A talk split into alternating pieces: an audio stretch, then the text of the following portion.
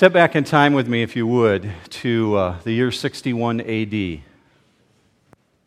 Colosseum is filled with gladiators. Men are fighting for the glory of Rome. Rome is at its apex of splendor. The Praetorian Guard is in control. The Praetorian Guard protects Caesar and all the things that interest Caesar. One particular detachment of the Praetorian Guard has been sentenced to watch over an especially dangerous prisoner.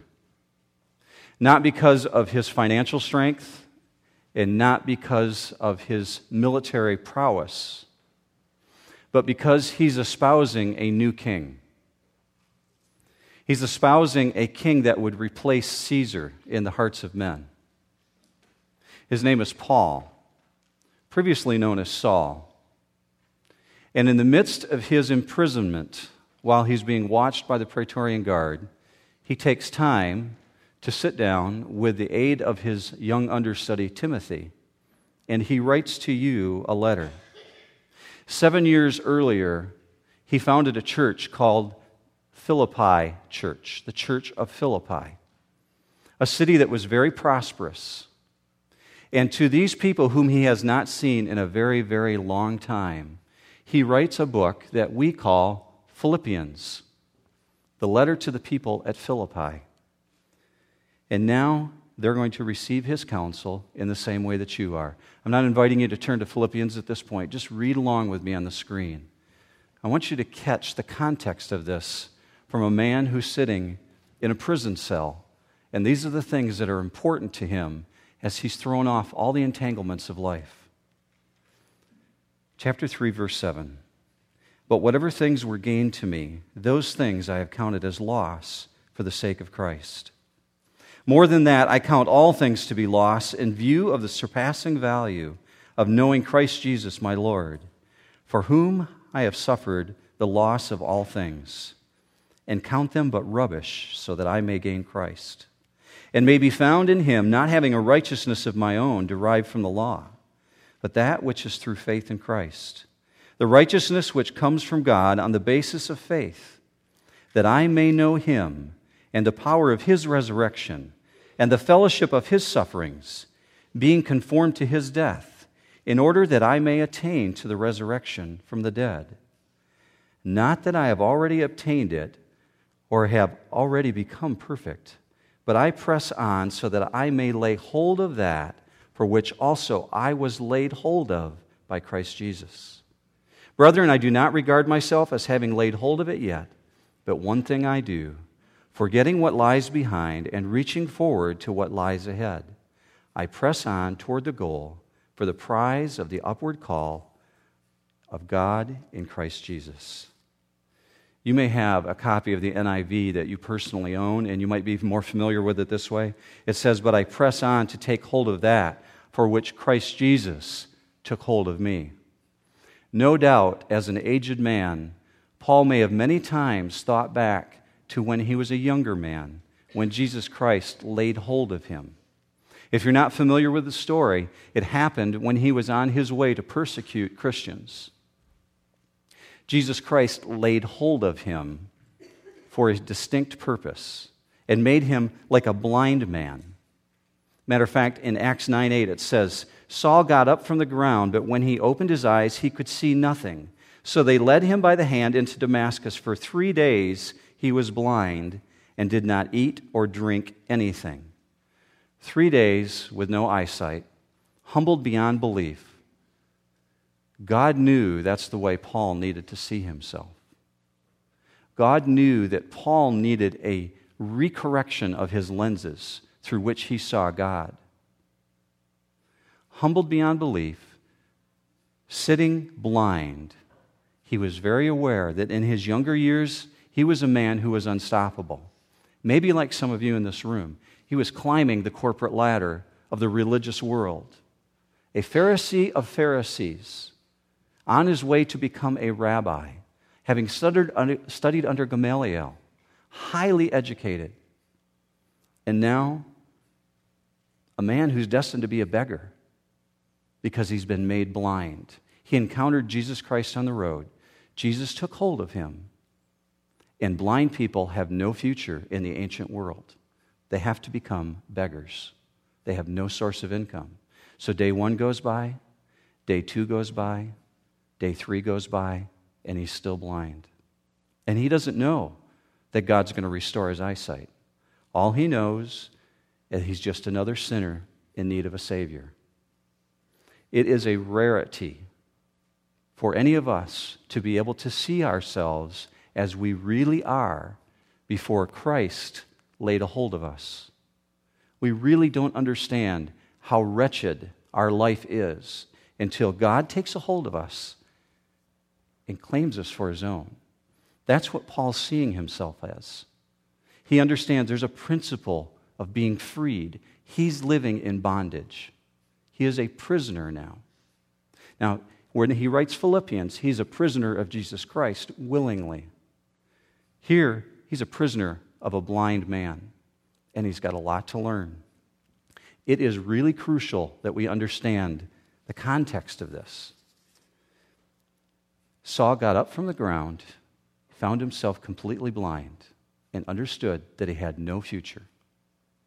And God said, I am claiming you for my own. You are going to do a work for me, and I am going to release you and set you free. We can get a better understanding of what Paul went through if you turn with me to the book of Luke. We've been there for the last few weeks as people along the way have met God, have encountered Jesus. If you remember, we started with the Samaritan woman at the well. Then we moved on to Nicodemus, the lawyer, who encountered Jesus. And we moved on last week to the tax collector, the financial person who encountered Jesus. Now we're going to look at a person who is a blind man. If you're using the Pew Bibles in front of you, you're going to find it in uh, page 63 in the Black Bible and 743 in the Brown Bible. Luke 18. By the way, if you don't have your own Bible, maybe it's your first time visiting here with us today.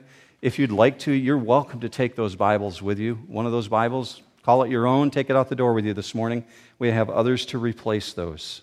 Luke 18 and verse 35 is where I want you to join me this morning. It says this As Jesus was approaching Jericho, a blind man was sitting by the road begging. Now, hearing a crowd going by, he began to inquire what this was. They told him that Jesus of Nazareth was passing by. And he called out, saying, Jesus, son of David, have mercy on me. Those who led the way were sternly telling him to be quiet, but he kept crying out all the more, Son of David, have mercy on me. And Jesus stopped and commanded that he brought, be brought to him. And when he came near, he questioned him, What do you want me to do for you? And he said, Lord, I want to regain my sight. Verse 42. And Jesus said to him, Receive your sight. Your faith has made you well. Immediately he regained his sight and began following him, glorifying God. And when all the people saw it, they gave praise to God. It's AD 33. Jesus is at the height of his popularity. And this very poor, wretched man is sitting outside one of the wealthiest cities in the area of Samaria, of, of Judea. A great place to be if you're a beggar. We talked about Zacchaeus last week as a tax collector, great city to be in because of the prosperity. This is a great place to be if you're a beggar, if you need to take in income. I would like you to do something with me this morning. I'd like you just to close your eyes and shut them tightly and just imagine this description. Just close your eyes, and I'll tell you when to open them. You've heard of the magnificent palm trees, but you've never seen them. You've smelled the rose gardens, but you've never seen a rose petal. You've heard from your friends about this incredible balsam grove, and you can smell the fragrance of it but you've never actually seen it. You can feel the warmth of the Mediterranean sun on your cheeks, and it beats brightly, but you've never seen blue sky. You've heard about all the fruit trees, but you've never actually seen a bumblebee pollinate the flowers of a fruit tree.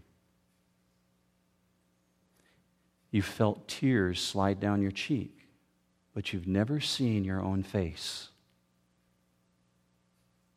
With your eyes still tight, shut like, uh, tightly shut, I'd like you just to reach out in front of you and try and grab the pew rack in front of you. It's difficult to do, isn't it? Okay, go ahead and open your eyes. You've partially entered the world of a blind man. You have the privilege of opening your eyes back up. He couldn't do it. Day after day after day, he took his cloak off, he threw it on the ground, and as people walked by, he would beg alms, alms for the poor, alms for the poor. People would throw coins onto the cloak. It's not uncommon to see a blind person in this area. First century Jericho is at the height of its splendor. Now he hears this marvelous crowd move by. As a matter of fact, it's such a large crowd that it disturbs him. Matthew tells us in Matthew chapter 20, it was a very large crowd that followed him. Blind people typically develop other senses. My dad happens to be blind in one eye. And he has senses that are a little more refined than the rest of us in our family. People who are totally blind, they can hear a little bit better. They can certainly smell a lot better. This guy doesn't need any extra sensory perception to understand that there's a really large disturbance moving through the streets that are normally just made up of passerbyers of the wealthy going in and out to do their trade. This is a very large crowd. And so he hears the disturbance. And verse 35 says, as Jesus was approaching Jericho, a blind man was sitting by the road begging. This large crowd, understand, is on their way to Passover in Jerusalem. You no doubt have watched on New Year's Day the super or the Rose Bowl parades. Perhaps you've seen the static electricity in the air. Everybody knows there's a game coming later that day, and this marvelous parade gets to go by, and you get to watch it. The air is static with the electricity. People are enthusiastic. That's what's going on here. Jesus is extraordinarily popular. This is one week before the crucifixion. Jesus is about to be proclaimed king by all those who are watching him.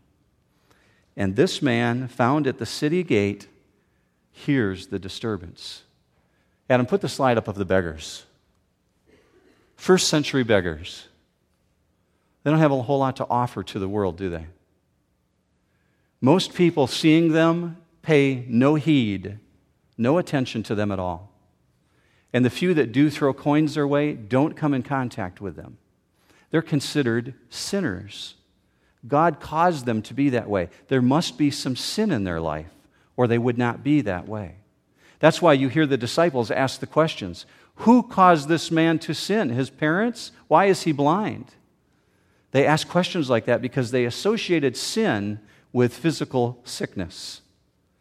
Now, this man is calling out for money, and he hears the crowd go by. Verse 36 Now, hearing a crowd going by, he began to inquire what this was.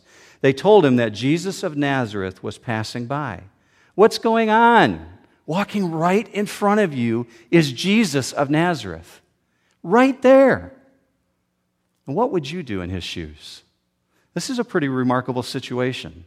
We don't know if there's hundreds of thousands or millions. Some estimates are that there were as many as 2 million people who came into Jerusalem for the Passover from all around the countryside.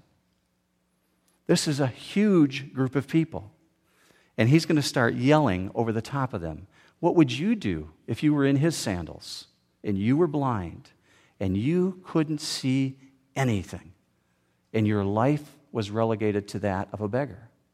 Let's look at what he does. Verse 38. And he called out, saying, Jesus, son of David, have mercy on me.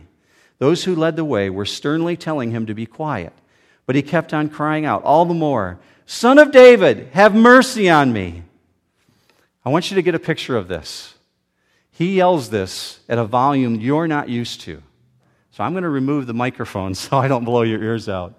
Jesus, son of David.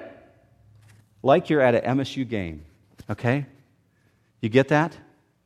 This is like Jesus has just scored a touchdown and you want his attention. This is yelling full volume.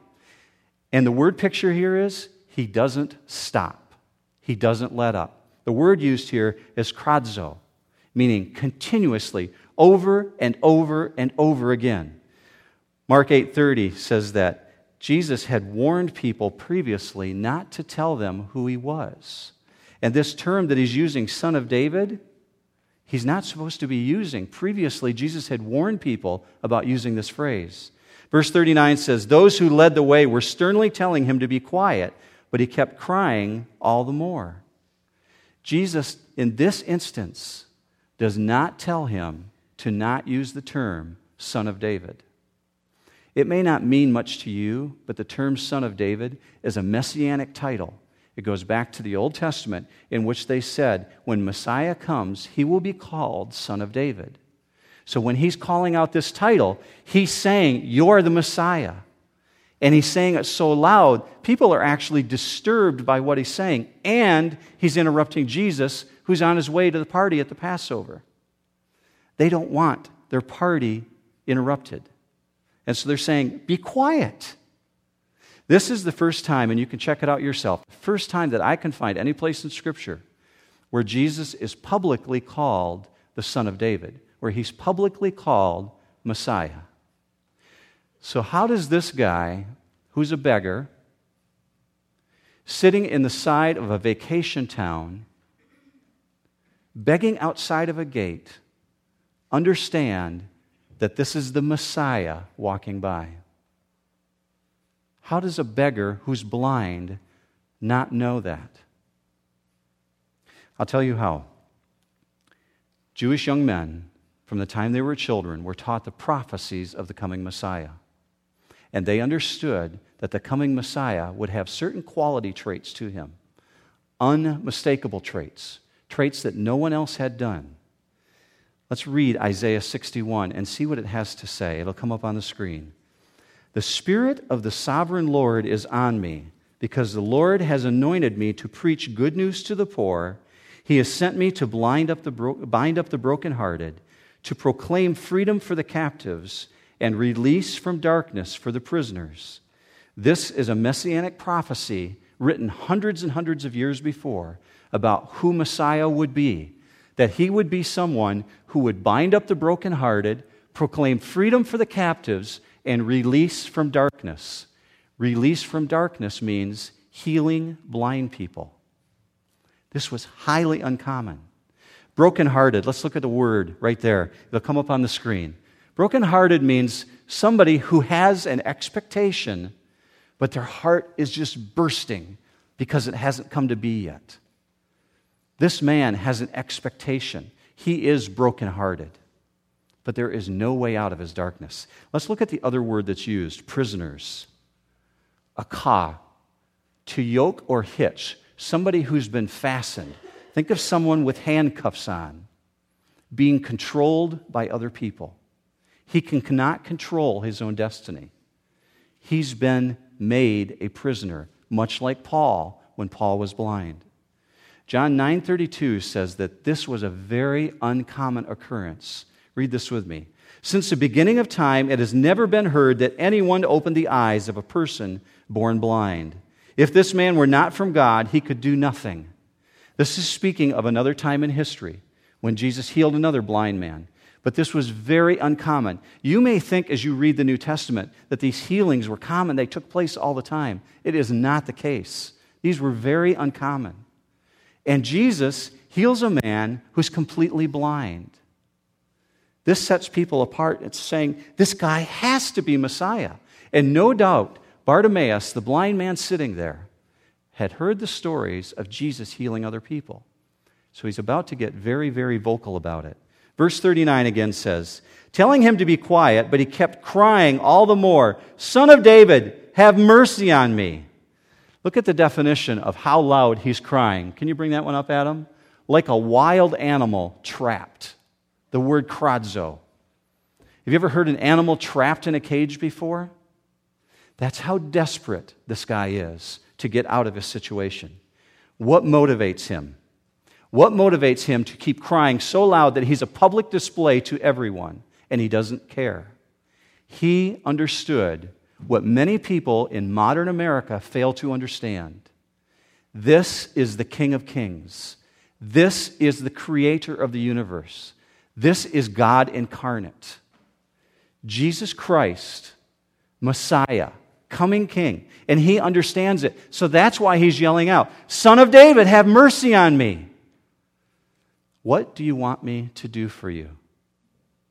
Isn't that an interesting response that Jesus gives to him, even though he knows he's blind? Mark gives us a detail. This story, by the way, is also told in Matthew chapter 20 and in Mark chapter 10. And Mark chapter 10 says that when Jesus stopped and said, Bring the man to us, he did something very interesting. He threw away his cloak, the thing that he'd been gathering money on and people pulled him up. It says he intentionally flipped over his cloak and went to Jesus. He no longer needed to beg for money. He understood his destiny was about to change. Verse 40 And Jesus stopped and commanded that he be brought to him. And when he came near, he questioned him, What do you want me to do for you? I find that really fascinating. God wants us to articulate specifically what we need.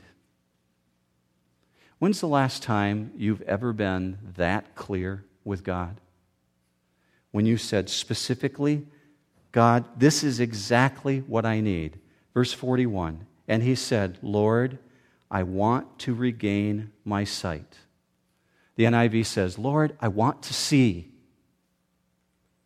Have you ever been that clear with God about something that is really a problem for you?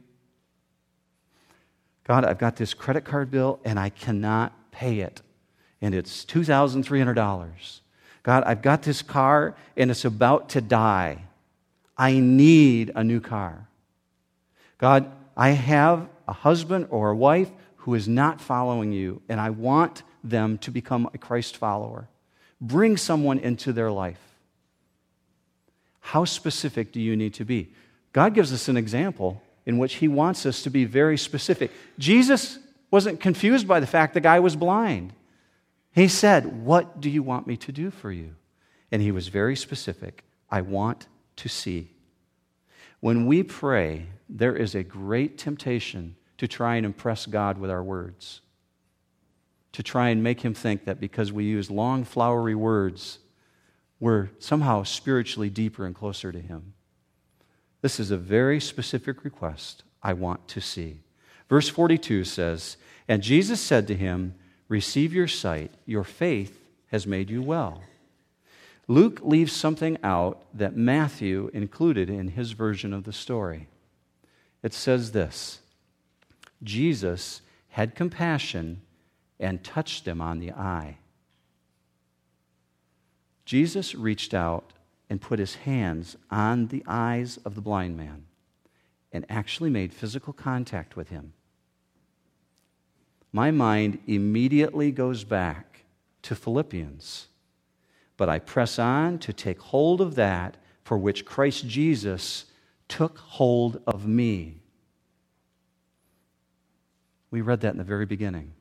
Jesus laid hold of each of you who are Christ followers. At some point, he laid hold of you. He took away the blindness that was upon you. He took the chains off from you. And he set you on a path. Paul said, I press on to take hold of that for which Christ Jesus took hold of me. What did Jesus take hold of you for? beyond salvation, beyond the promise of eternal life, this is a critical question. Jesus laid hold of you for a purpose. Many people become so complacent, they forget that. God gave you a destiny. Now, verse 43 says, Immediately he regained his sight and began following him, glorifying God. And when all the people saw it, they gave praise to God. Bart wants to start singing the doxology. He is enthusiastic. He's thrilled. And his thrill transfers over to the people who were just telling him to shut up, stop talking. He doesn't want to hear you. All of a sudden now, they're praising God because he's praising God, because God laid hold of him. What's happened here? Besides the fact that he got his vision back, he is still dirt poor. He can't even afford a pair of sunglasses to shield away the bright Mediterranean sun. He has no financial future. He has no job security. But he's thrilled because Jesus took hold of him. Isn't that fascinating that God laid hold of you at some point? He actually laid hold of you. I press on to take hold of that for which Christ Jesus took hold of me. I wrestle with this principle routinely. And I'm sure that if you stopped and think about it, many of you may as well. That we settle, we settle far too often for life as normal as opposed to life as abundant. God laid hold of you for a distinct purpose. So I have two questions for you. What has Jesus taken hold of you for? And are you pursuing it relentlessly? That's what Paul said. I press on toward the goal. Are you pressing on? Are you pursuing it relentlessly? With the same fervor you pour into your business, you transfer yourself forward in your business ladder, you try and climb higher and higher. Are you pursuing God the same way? Is it consuming you in the morning when you wake up? That's what Paul said. It consumes me. I press on. This, I think, is one of the things that's missed most by Christians today. Read with me John 10:10. 10, 10. The thief comes only to steal and kill and destroy. I came that they might have life and have it abundantly. In the phraseology and the way this is used, it means super abundant. Super abundant accomplishments on behalf of the kingdom. Abundantly pressing on, continually striving. So you leave here today with marching orders. You have a responsibility to determine what it was that Jesus Christ laid hold of you for. And then to determine am I going to take this seriously and pursue it relentlessly? Because there was a point, if you were a follower of Christ, when He laid hold of you and He took the blinders off your eyes and you shed the chains, and now you're stepping forward into a newness of life. What did he call you for? I'm well aware that there's some in the room today who are not there yet. You're not following Christ yet. That's okay. I would love to talk with you. But you need to determine is he who he really said he was? Because you have an opportunity to shed some heavy duty chains. Those chains that are binding you up, Jesus said, I will release them.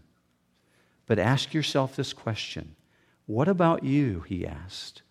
Who do you say that I am? Do you really believe that he is who he says he is? Because if you do, Christians, you have a responsibility to pursue him relentlessly. If you're not there yet, you're not a Christian, you have a responsibility to answer this question Do I believe that he is who he says he is? Okay, let's pray.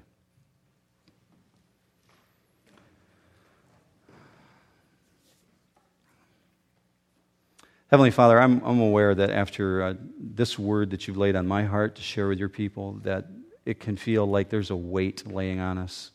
But you didn't share these kind of words because you want to wait on us, but rather because you want us to be released, to be abundant in you. Father, you desire that we would be a people who are determined to see your kingdom expand no matter what the cost. Help us to be as determined about your kingdom as we are about our families, as we are about our jobs, as we are about our relationships and the things that we want to obtain. God, I ask for this for myself as included. We want to be a people who pursue you. Help us. Make us bold. God, I ask this for your people in this room. In Jesus' name, amen.